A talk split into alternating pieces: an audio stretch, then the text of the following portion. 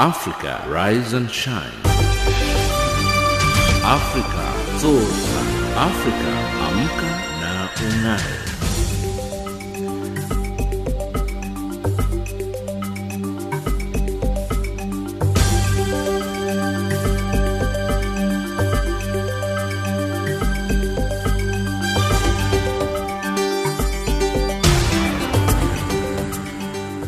Good morning and a very warm welcome to Africa Rise and Shine. This is Channel Africa from an African perspective, coming to you live in Johannesburg, South Africa.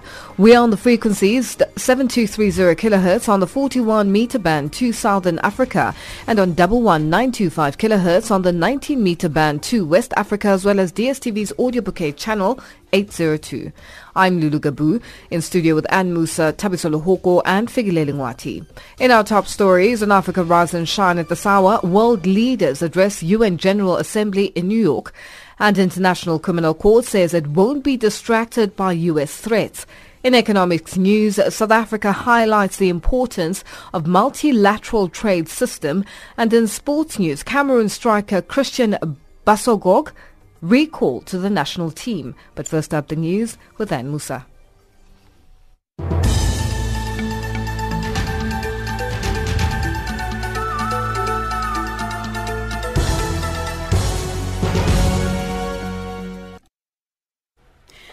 A very good morning to you. I'm Anne Musa. South African President Cyril Ramaphosa has told the UN General Assembly in New York that the country is making progress in addressing key issues including the land question and weak economic growth. Ramaphosa has praised the United Nations for continuing to offer hope to South Africans during the dark days of apartheid. He says the country is continuing to move forward in addressing the legacy of oppression and discrimination. We have now embarked on a journey of transformation and we are making progress to deal with the ugly legacy of the past system of apartheid. Madiba's vision continues to guide us as we seek to improve the lives of our people in many respects, amongst others through improving the educational outcomes of our youth and transforming our economy that was constituted to serve the interests of a few. Congolese President Joseph Kabila has meanwhile pledged at the United Nations that elections planned for December will go ahead promising to take steps to ensure the vote is peaceful and credible. Addressing the General Assembly, Kabila said that despite the challenges of holding elections in the DRC, everything will be done in order to ensure elections are peaceful and credible.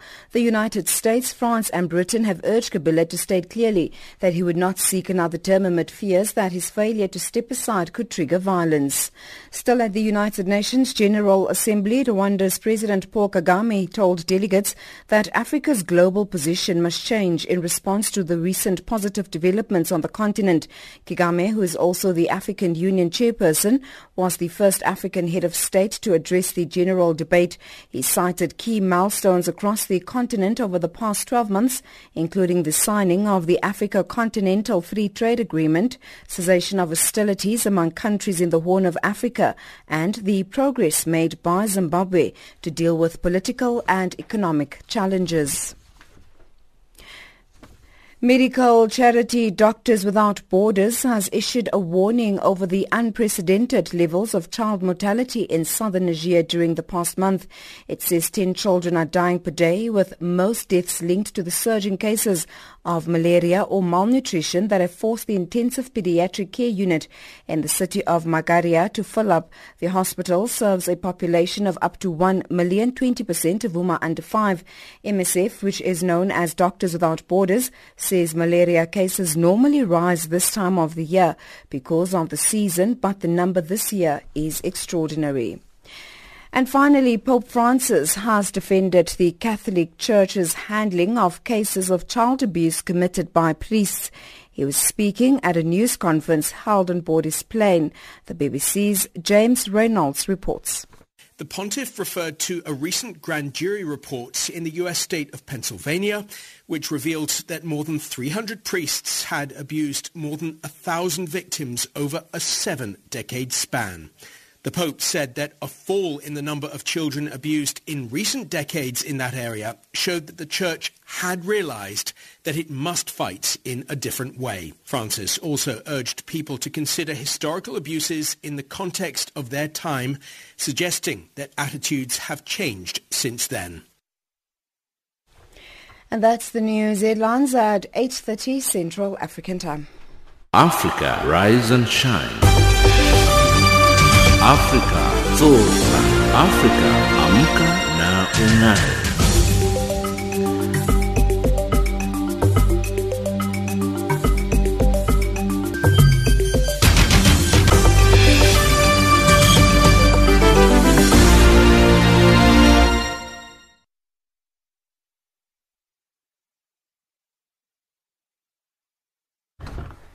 It's 8.05 Central African time and you're listening to Africa Rise and Shine. We're coming to you live from Johannesburg in South Africa on this Wednesday, September the 26th, the 269th day of 2018 with 96 days left in the year. On to our top story. The president of the International Criminal Court says it is important not to be distracted by threats from the United States, whose national security advisor earlier this month described the ICC as illegitimate, adding that U.S. sanctions against judges and prosecutors may be forthcoming. Judge Chile Eboe Osuji told Ab- Abdelmonem Maki of UN News that the world needed the US and the ICC, adding that humanity cries for justice in line with the Rome Statute of 1998, which established the court as the bulwark against genocide, war crimes and crimes against humanity. Well, the president of the ICC is something you may call the, it's like the chief judge of the court and um, they're basically in charge of uh, the administration generally of the court. Uh, we need to keep in mind that the president does not manage the office of the prosecutor. There's a chief prosecutor who does that, but um, we coordinate for general purposes. Uh, the president has to uh, consult the chief prosecutor on matters of um, mutual concern between the judiciary and the prosecution. Judge Osuji, in your acceptance speech after your election as the president of the ICC in last March, you did pledge to strengthen and reinforce the Rome Statute system. Can you tell us a little bit about that? It is a very important question. Thank you for asking it. This year marks the 20th anniversary of the Rome Statute. We adoption of the Rome Statute. We celebrated it on the 17th of July. And it was a moment for us to go back to basics, to reflect on what the Rome Statute stands for and what the court also stands for. And to ask ourselves at a global level whether the reasons why the Rome Statute was adopted in 1998, whether those concerns have ebbed in our time, whether we no longer have to worry about those. Basically, to check to see where we stand. Do we need to amplify efforts or do we need to ease up a little? And that reflection will lead us to say those reasons continue to bother us as we speak. And when you look around the world, you see the kinds of conflict that produce the kinds of crimes, the kinds of violations, atrocities that the Rome Statute was uh, adopted to address. Crimes against humanity, war crimes, genocide, those are the big ones. And you look around, you see that we still have reason to worry about occurrences of uh, those kinds of conduct. Turning into the U.S., the U.S. administration has indicated that it's not going to cooperate with the ICC in any way, with the National Security Advi- Advisor calling it an illegitimate court. What is your reaction to that? Uh, first of all, we uh, don't want to dwell on name calling. Calling, like you said, illegitimate, so it doesn't help us get anywhere. We know that old um, saying, you, you just, if you want to kill a dog, all you need to do is call it a bad name to make it easier for you to do so. Uh, it doesn't mean that the names labeled uh, are accurate. But we, I don't want us to get carried away, get distracted by fan development you alluded to. I urge everyone to focus strongly on why the Rome Statute was adopted, why the ICC was created, that is what's more important. We have to keep our eyes on the ball. We cannot be distracted by whatever reasons. Some people feel irritated by what the court does. The court will continue to do its work because that is what it was created to do. That's what gives it the reason to be. So the judges and the prosecutor must do their work. You know, what's important is for all, everyone to keep in mind that there are strong systems in place around the Rome Statute that ensures that there is no unfair prosecution against anyone. We have different stages before the process is done, beginning from preliminary examination of information, that is the very beginning, where the prosecutor looks to see whether there's a need to commence investigation. So that is even before investigation. So after the preliminary examination, if the prosecutor feels that she has enough information to warrant looking deeper, to kick it up to investigation stage, then the prosecutor would request the judges for authorization to open investigation. The judges will make an assessment, a judicial assessment to see whether they should authorize investigation to, to open if they say yes, the judges can say no or yes to that request. If they say yes, it's only yes to, okay, prosecutor, you can commence investigation. Then the prosecutor commences investigation. Mind you, we're not yet even at the indictment stage, let alone trial. It's just investigate. The prosecutor may, at the close of investigation, decide, okay, there is nothing that warrants moving the case forward, and that's the end of it. But if she feels that there's more to a need for closer look. Then she goes back to the judges to have them confirm an indictment she would have drafted. Again, the judges will look at it to see should we confirm or not. If that is confirmed, then it's only then you go to trial. And at the trial level, again, the case can be thrown out because there's not enough evidence. So there's all sorts of checks and balances before the process is done, all the way to appeal. Uh, you can a case that is tried and judges convict. On appeal, the appeal judges can say, no, uh, we quash the um, conviction and reverse. So it is a long process, and there's no need for people to get carried away at the beginning of the process, even before any uh, preliminary examination or investigation is begun. That's Judge Chile Eboe Osuji, President of the International Criminal Court, speaking to UN Radio's Abdelmonem Maki.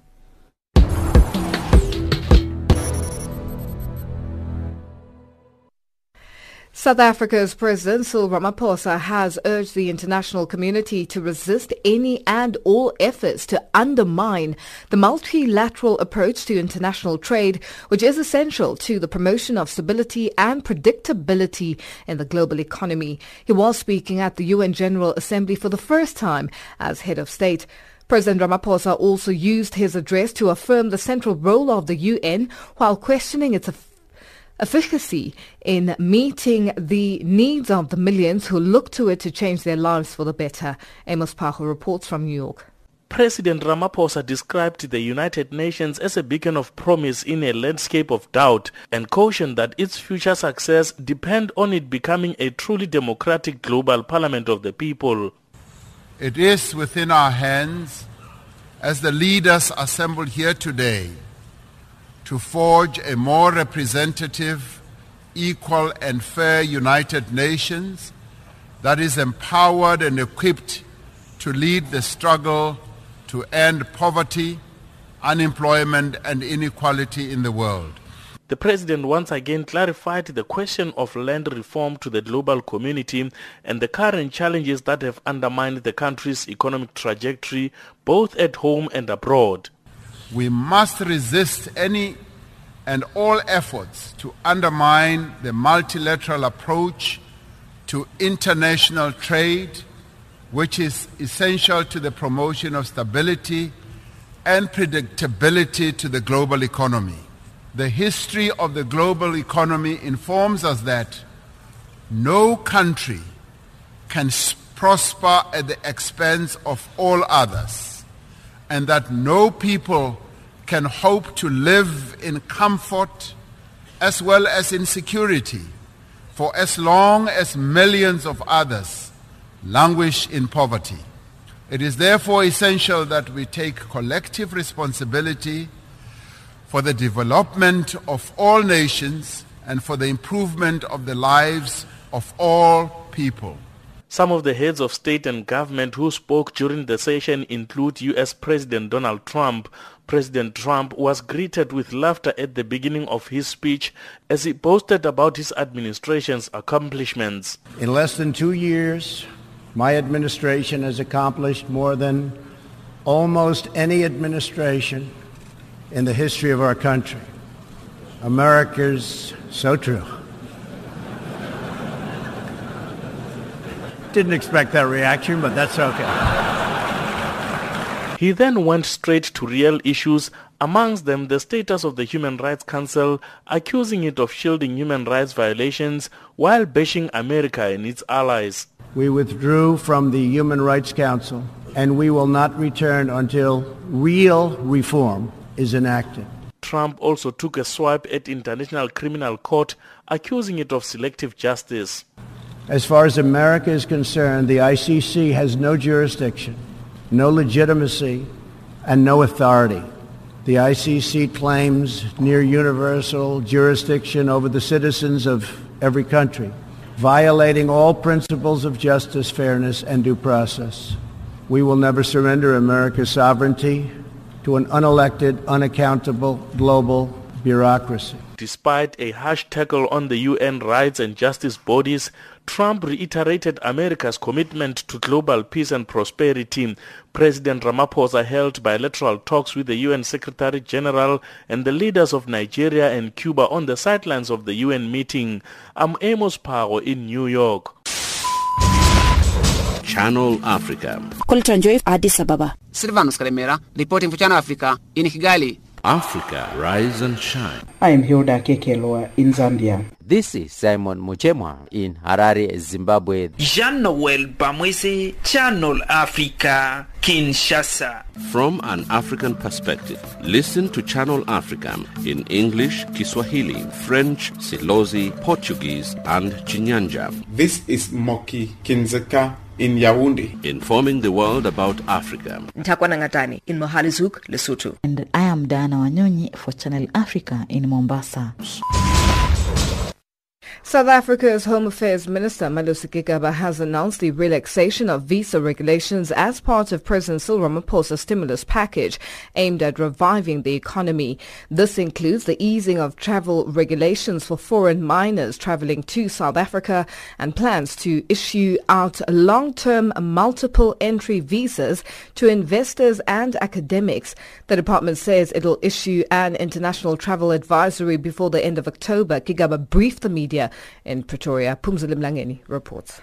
The relaxed travel regulations are aimed at reviving the tourism and business sectors in the country. Foreign minors traveling to the country will no longer be required to prove parental consent, but they are advised to carry the travel document as immigration officials will insist on it with the exception of high-risk situations. Minister Gigaba says the amendment won't apply to South African minors. South African minors, however, will still be required to prove parental consent when leaving our borders as is required by the Children's Act. These changes will be implemented in good time for the festive season when many people will be traveling with children. We will train immigration officials on the, re- on the revised regulations to ensure smooth implementation. Gigaba says plans for a minor passport for South Africans are in the pipeline. We now are ready to issue a new minor passport, which on the last page contains parents or guardians' particulars. because this passport will contain the details of the parents or the guardians of the minor child, of the minor. If you are in possession of this passport, it will do away with the requirement to carry the, the birth certificate a critical skills review list with other government departments, academics, business and organized labor is in the final stages. This will also include the granting of foreign students who fall under the critical skill category permanent visas.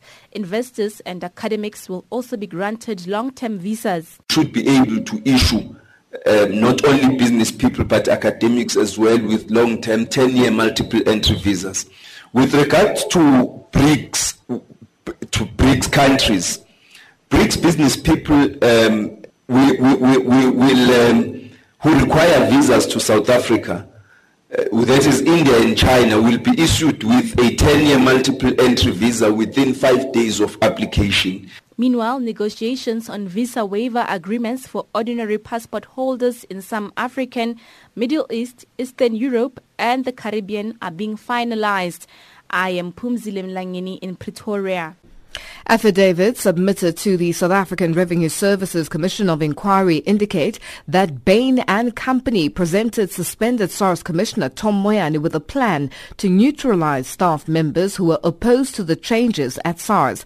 Bain's former managing director Vittorio Massone met with Moyane to discuss plans to change the SARS restructure even before Moyane was appointed as SARS Commissioner. The SARS Commission of Inquiry is sitting for public hearings in Pretoria. Naledi Ngobo reports. Bain's first report to Moyane suggested that there was an over-concentration of power around the chief operating officer's position at SARS. The COO position was occupied by Barry Hall at the time. Hall resigned three months after Moyane's appointment as SARS commissioner. Following several other meetings between Moyane and Bain representatives, Moyane fired a number of executives at SARS. Evidence leader advocate Carol Steinberg read email correspondence between Bain's employees, which included former partner Vittorio Massone. There's an email from Fabrice Franson to Mr. Massone, and it forwards him the media alert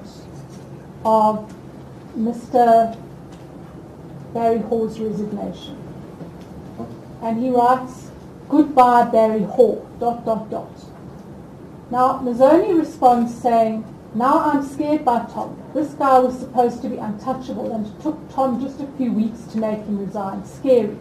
Massone's legal representative says he has relocated to Italy and will not be appearing before the inquiry due to health challenges. Massone resigned following his previous testimony before the commission. It had emerged that he met with Moyane before he was awarded the restructuring tender at SARS. Jawed Babamina is Massone's legal representative. He's relocated to Italy from Dubai. He's been traveling to South Africa on a regular basis for purpose of this commission of inquiry two particular periods was the week of the 10th and the 17th of September, and what was always intended was for him to go back on those particular weekends. His legal representatives consulted with him on Thursday, the 20th of September, the same day that he was meant to go back to Italy it became manifest to his legal representatives that he was unwell. Advocate Steinberg says Massone's affidavit shows that Bain had planned restructuring changes at SARS before ever setting foot at the revenue collector. She says Massone's affidavit indicates that Bain would offer executive coaching to Moyane before he was appointed as SARS commissioner. He speaks about a number of meetings in the in, in this context. He says um, that he was told that Moyane had the ambition to become the next commissioner of SARS, which position had recently become vacant following the resignation of Oupa Magashula in, in July 2013. And the purpose of the introduction to Bain was for Bain to advise Moyane on how to achieve his professional goals. SARS revenue shortfall went up to 50 billion rand during Moyane's tenure as commissioner. I'm Naledi Ngobo in Pretoria. South Africa's ruling ANC chairperson Gwede Mantashe has urged South Africans and the party to preserve the knowledge and legacy of the late Minister of Environmental Affairs Edna Molewa. Mantashe, former President Jacob Zuma and other government ministers as well as ANC senior officials visited the home of the late minister at Waterkloof in Pretoria last night. Molewa died in a Pretoria hospital at the weekend from an extremely acute form of pneumonia. Fanuel Shuma reports.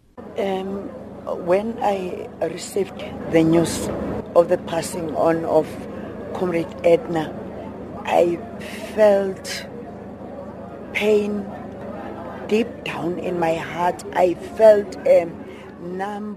Messages of condolences are continuing to pour in as the African National Congress, the South African government and the global community pay tribute to Dr. Edna Molewa. Many say her role in government will never be forgotten. Mineral Resources Minister and also chairperson of the ruling party Gwede Mantashe described Molewa as an intellectual who had a broad understanding in a range of issues. He says there's a better way to preserve her legacy. The only way we can preserve that uh, knowledge is by moving away from just electing people on the basis of popularity and begin to move to a stage of selection and election where people get put into positions on the basis of their capabilities and their skills and not just because they are popular and they are loved. And that will help us not only as the institute, also as the country because Today, we can't depend on who shouts many slogans. We need people who have the analytical capabilities and ability to make sense. President of the ANC Women's League, Bathabile Dlamini, described Molewa as someone who championed the rights of women without any fear.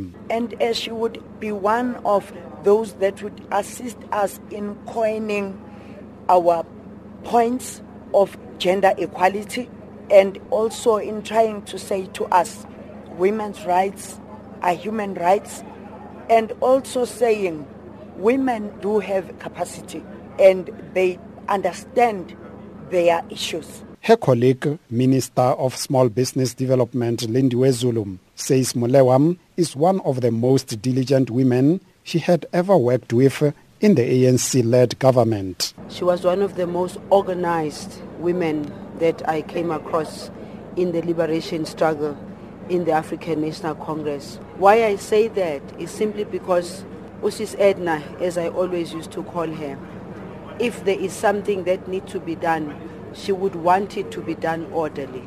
She would want the documents to be proper. She would want each and every T to be crossed and every I to be dotted. Those are the things that I learned from her. A series of memorial services will be held in her honor as of tomorrow and next week before she will be laid to rest at the Zandfontein Cemetery in Pretoria North next week Saturday. Fanuel Shuma, SABC News, Pretoria. Remembering Mama Albertina Sisulu. We will say whatever we are expected to say by the people, and we are aligning ourselves with the struggle for the people. We are aligning ourselves with the struggle for the liberation of the oppressed people of this country.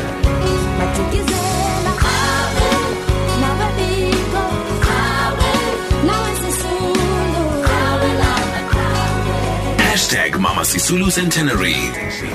Channel Africa leading the Women's Month conversations.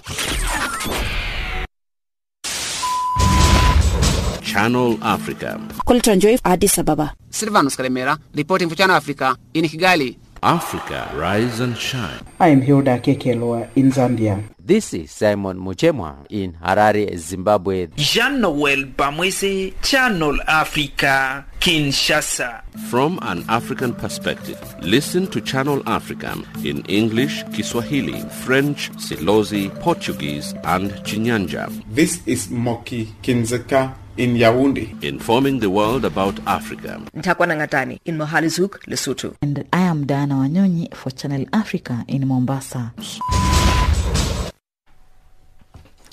Let's go back in time to today in 2004. Armed militiamen a uh, surge into a border area near a western village where some of the first Darfur refugees attempting to return to their raided homes headed, raising further concern about how quickly 1.4 million displaced Sudanese will be able to return home. Today in history in the year 2004.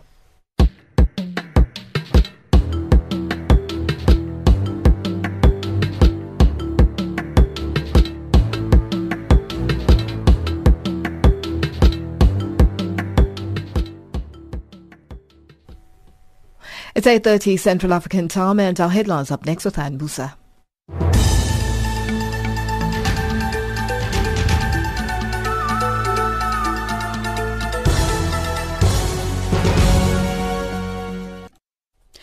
A very good morning to you. I'm Anne Musan. The headlines. Opposition parties in Lesotho pull out of the SADC recommended reform process, demanding that government sets aside the suspension of the Chief Justice.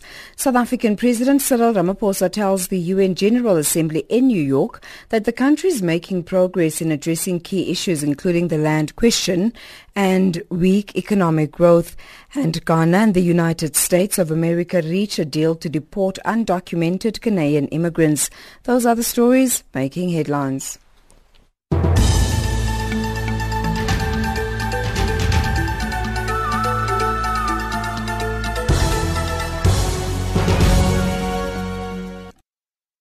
Thank you, Anne. South Africa's Science and Technology Minister Mmamoloko Kubayi-Ngubane says a bill to protect and promote indigenous knowledge is very close to becoming law and only needs the president's assent. Indigenous knowledge is currently not protected by South Africa's intellectual property law.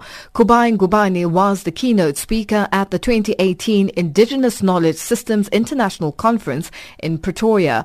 The three-day event is being held under the theme Protecting Indigenous indigenous knowledge towards socio-economic development. Maluti Obuseng reports.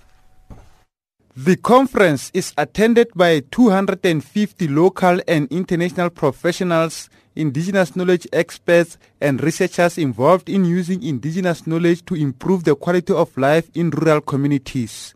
According to Science and Technology Minister Mmamoloko Kubayi-Ngubane, the Protection, Promotion, Development and Management of Indigenous Knowledge Bill seeks to provide legal protection for indigenous knowledge. The Protection and Promotion of Indigenous Knowledge Bill has been passed by Parliament and it now awaits ascension by the President to become law.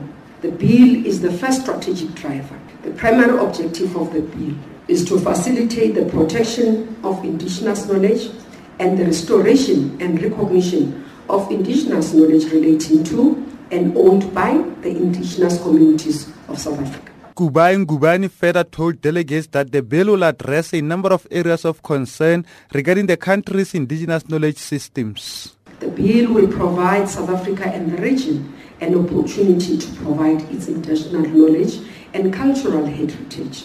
The second strategic priority, as well as an important provision in the IK bill, is the development of a registration system that is referred to in clause 16 of the bill for the collection, recording, documenting, storage, management and dissemination of indigenous knowledge system in communities across all nine of our provinces.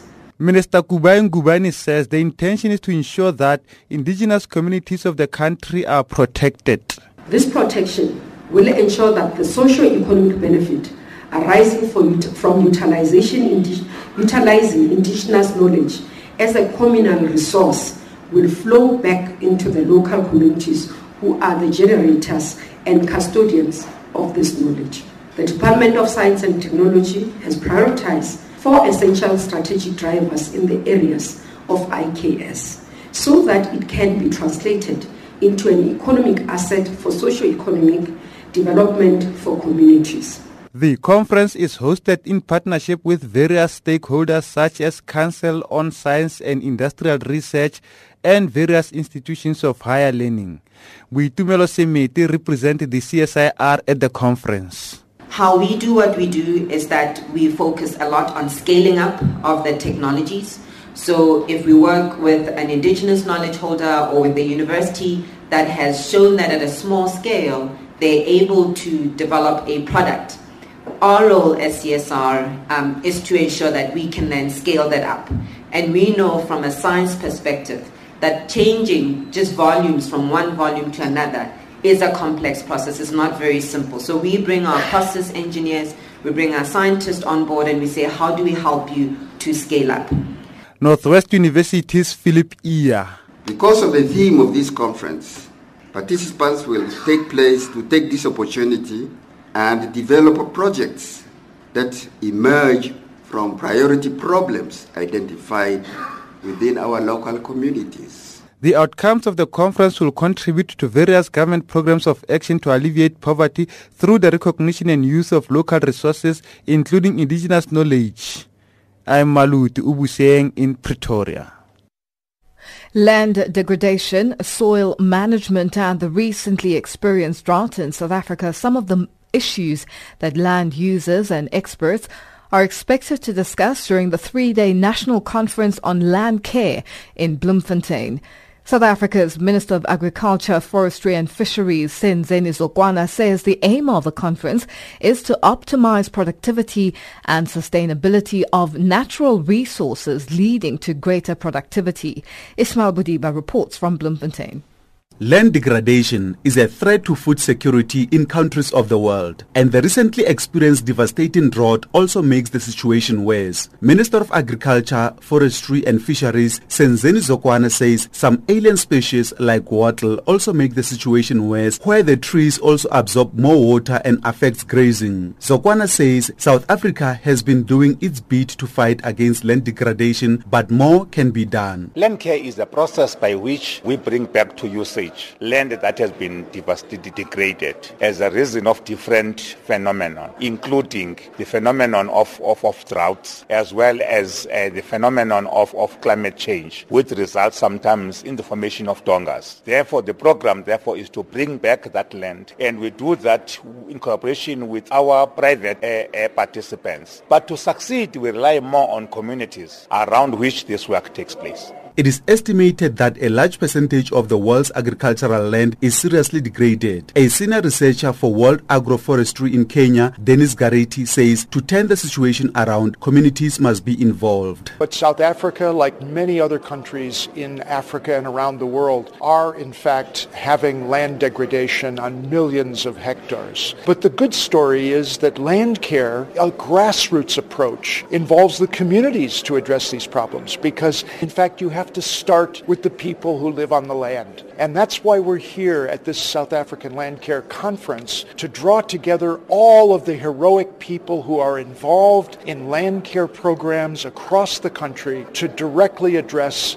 the land degradation problems. Another land expert, also from Kenya, Joseph Tanui, is an advocate for community participation. But through community action, we are seeing answers that local level uh, action is able to elicit. We've been, through the support of the South African government, been able to link different countries within Eastern and Central Africa, and now even Western Africa, Nigeria, Ghana, and uh, Cameroon are coming on board. A Limpopo farmer, Pauline Maleka, says part of her challenge is the lack of rain which affects their production.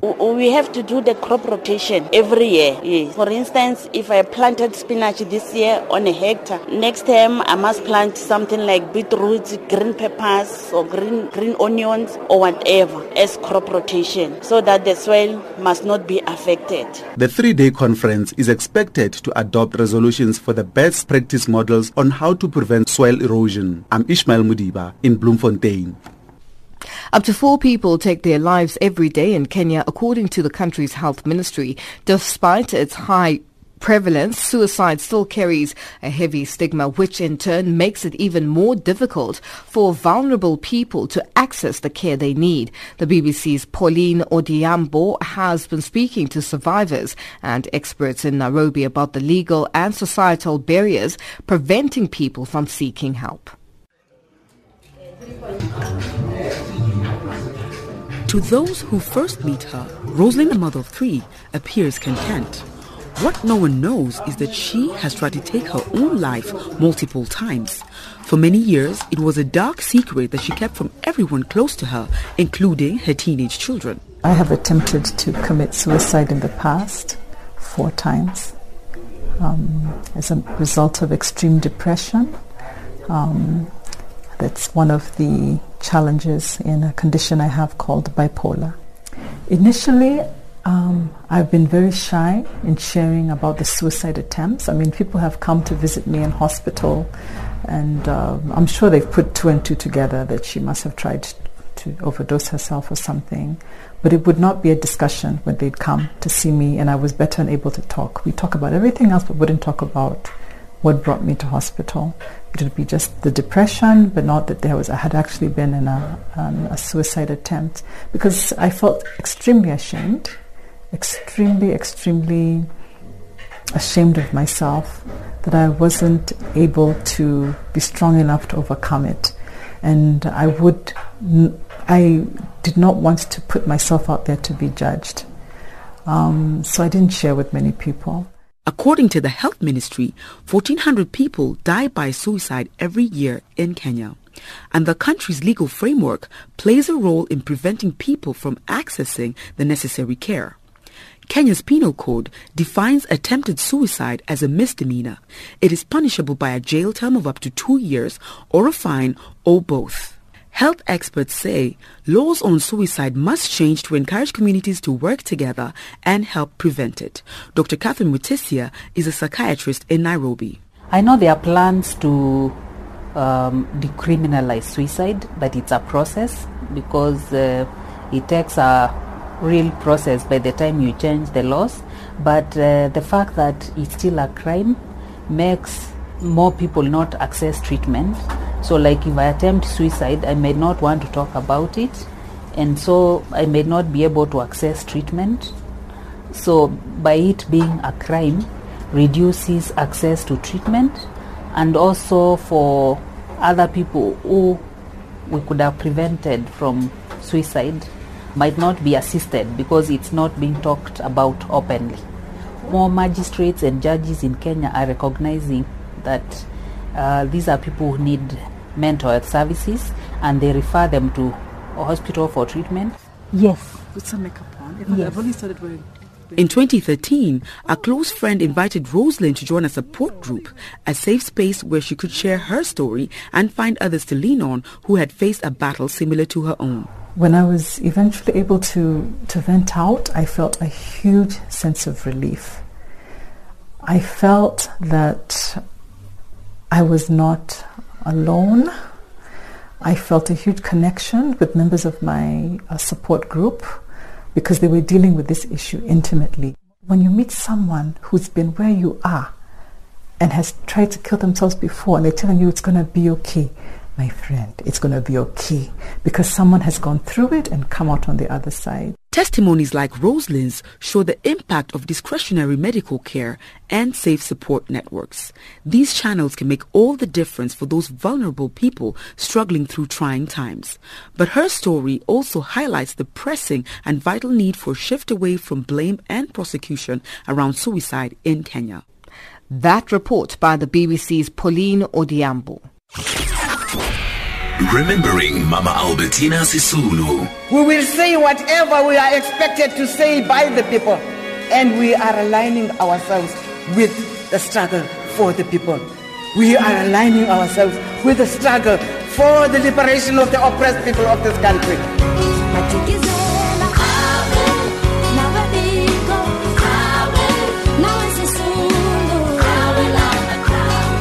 Hashtag Mama Sisulu Centenary. Channel Africa leading the Women's Month conversations.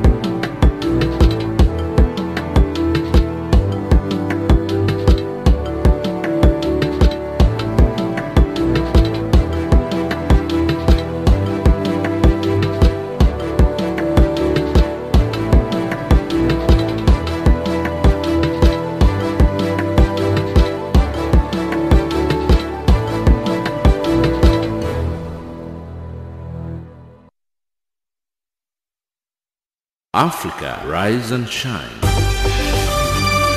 Africa, zorka. Africa, amka na unai.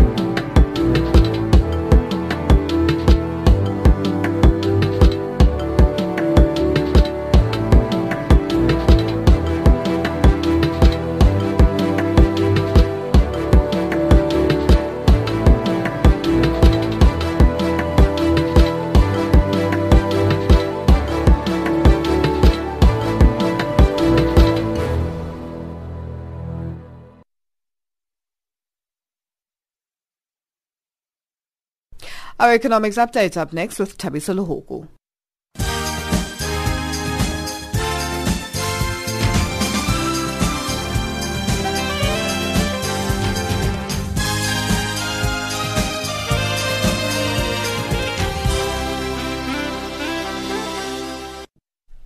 Good morning. South African President Ramaphosa will engage in a number of activities in New York aimed at drumming up support for the country's economic growth. This includes discussions with dozens of business leaders as well as presentations on investment opportunities in South Africa. The activities come as South Africa's economy remains stagnant, characterized by a weak rand and higher fuel prices. During his address at the United Nations General Assembly, Ramaphosa called on the international community to support the continent's economic growth initiatives. We are pursuing an economic path that draws on the resources and capabilities of all our people to eradicate poverty, unemployment and inequality. We are determined through our international relations to be a force for progress, for good, for peace and global equality and will continue to advance the interests of the African continent and the global south. Zimbabwe Airways has been merged with the troubled Air Zimbabwe. Simba Chikore, is the son-in-law to former President Robert Mugabe took a lead last year in the establishment of Air Zimbabwe, allegedly using state funds meant for Zimbabwe Airways. This in a murky deal which left many believing the former First Air uh, family owned the airline. Plans to establish the airline, however, hit headwinds after Mugabe was toppled last November by the military. Simon Muchemwa reports from Harare.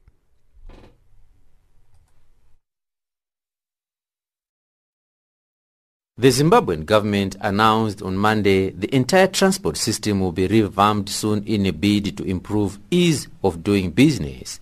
In his address to the media on Monday, Transport Minister Joel Biggie Matiza bemoaned lack of infrastructure development, making the country's transport system a death trap. While rail transport remains the most effective in Zimbabwe, the sector has collapsed, forcing travelers to rely on road transport relationship I had with the South African.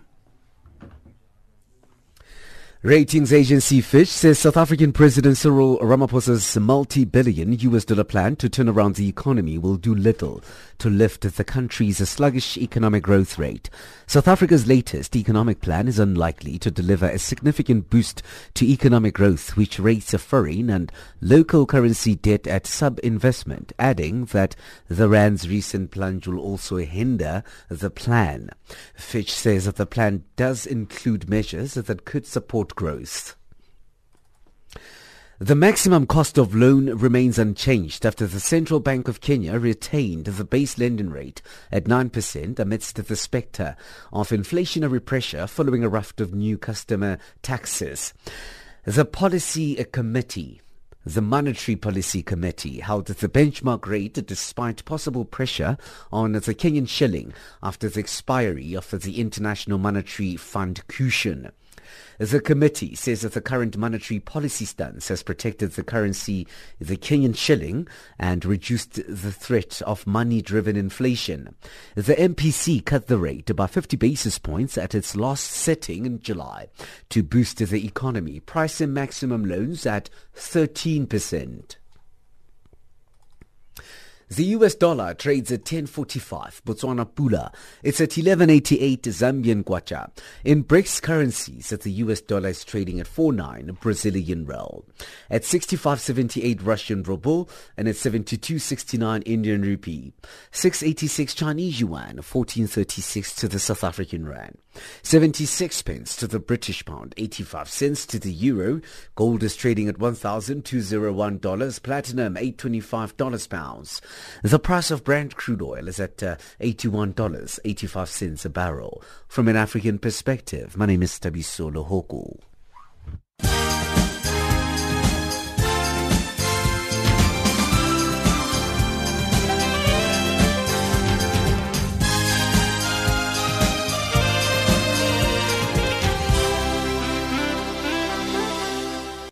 Our sports update up next with Figile Lingwati.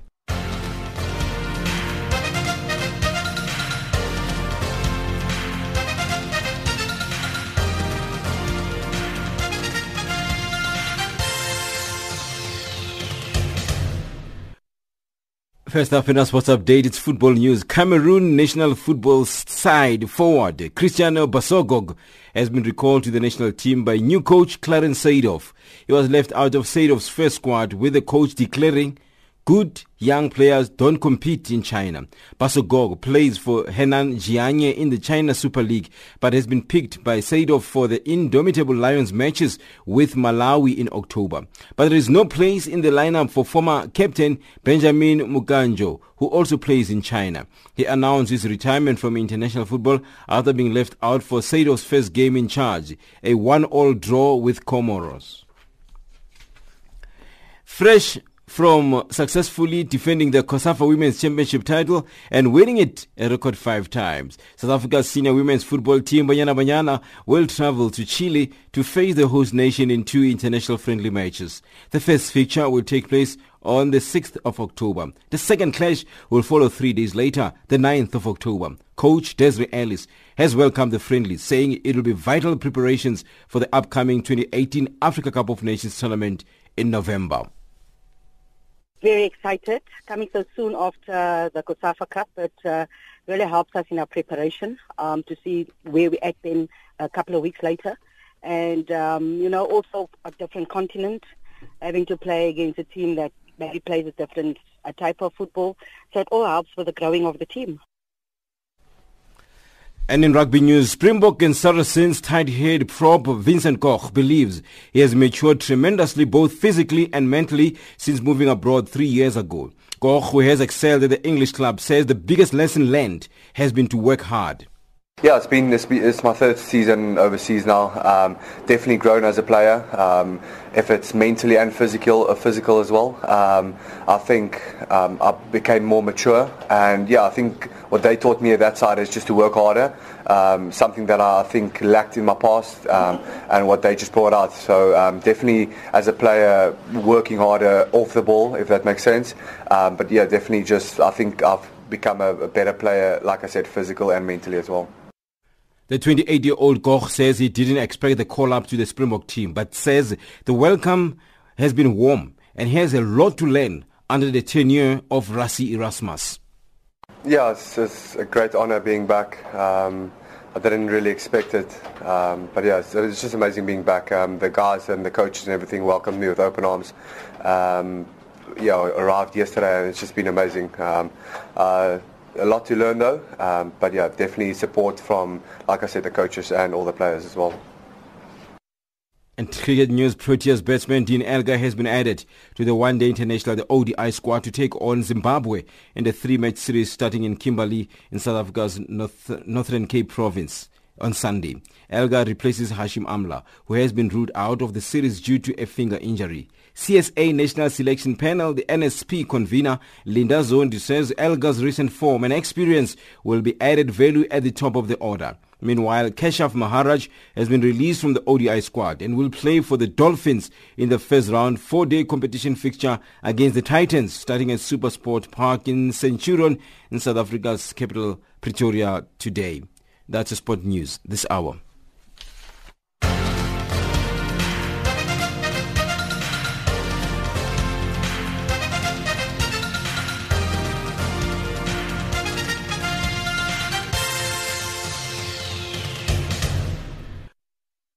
Africa, rise and shine.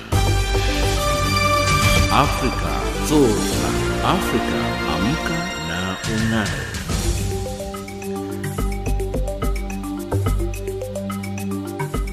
Recapping our top stories on Africa Rise and Shine at this hour, world leaders address UN General Assembly in New York, and the International Criminal Court says it won't be distracted by US threats.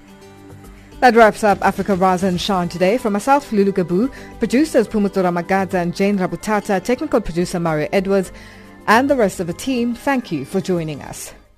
For comments about our show, send us an email at info at channelafrica.org, WhatsApp on 277-63003327 or tweet us at Rise Shine Africa. Taking us to the top of the hour for the news on the frequency 7230 kHz on the 41 meter band to Southern Africa is Ali Kiba with a song titled Mvumo Waradi.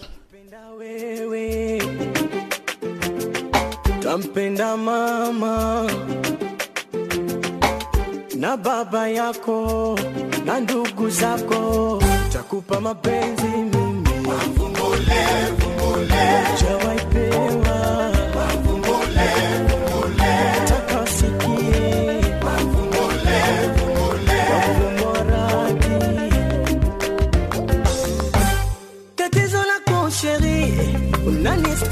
Unanistaajabisha unavonipendaga kweli, roho inaniuma, wivu unaona, minaumia amila wewe, nampenda sana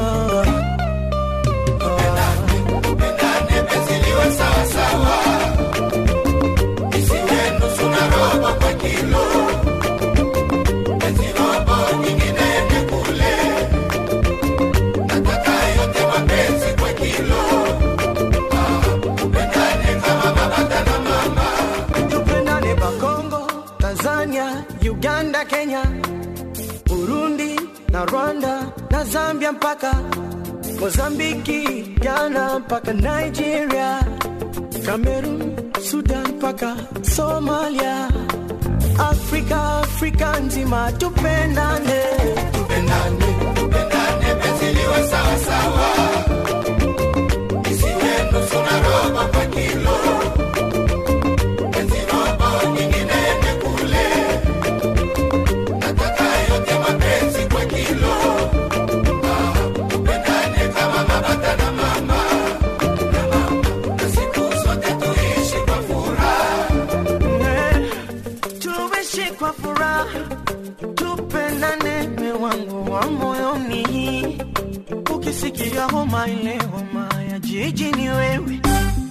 Tama sponsor my love, wasikuzingue.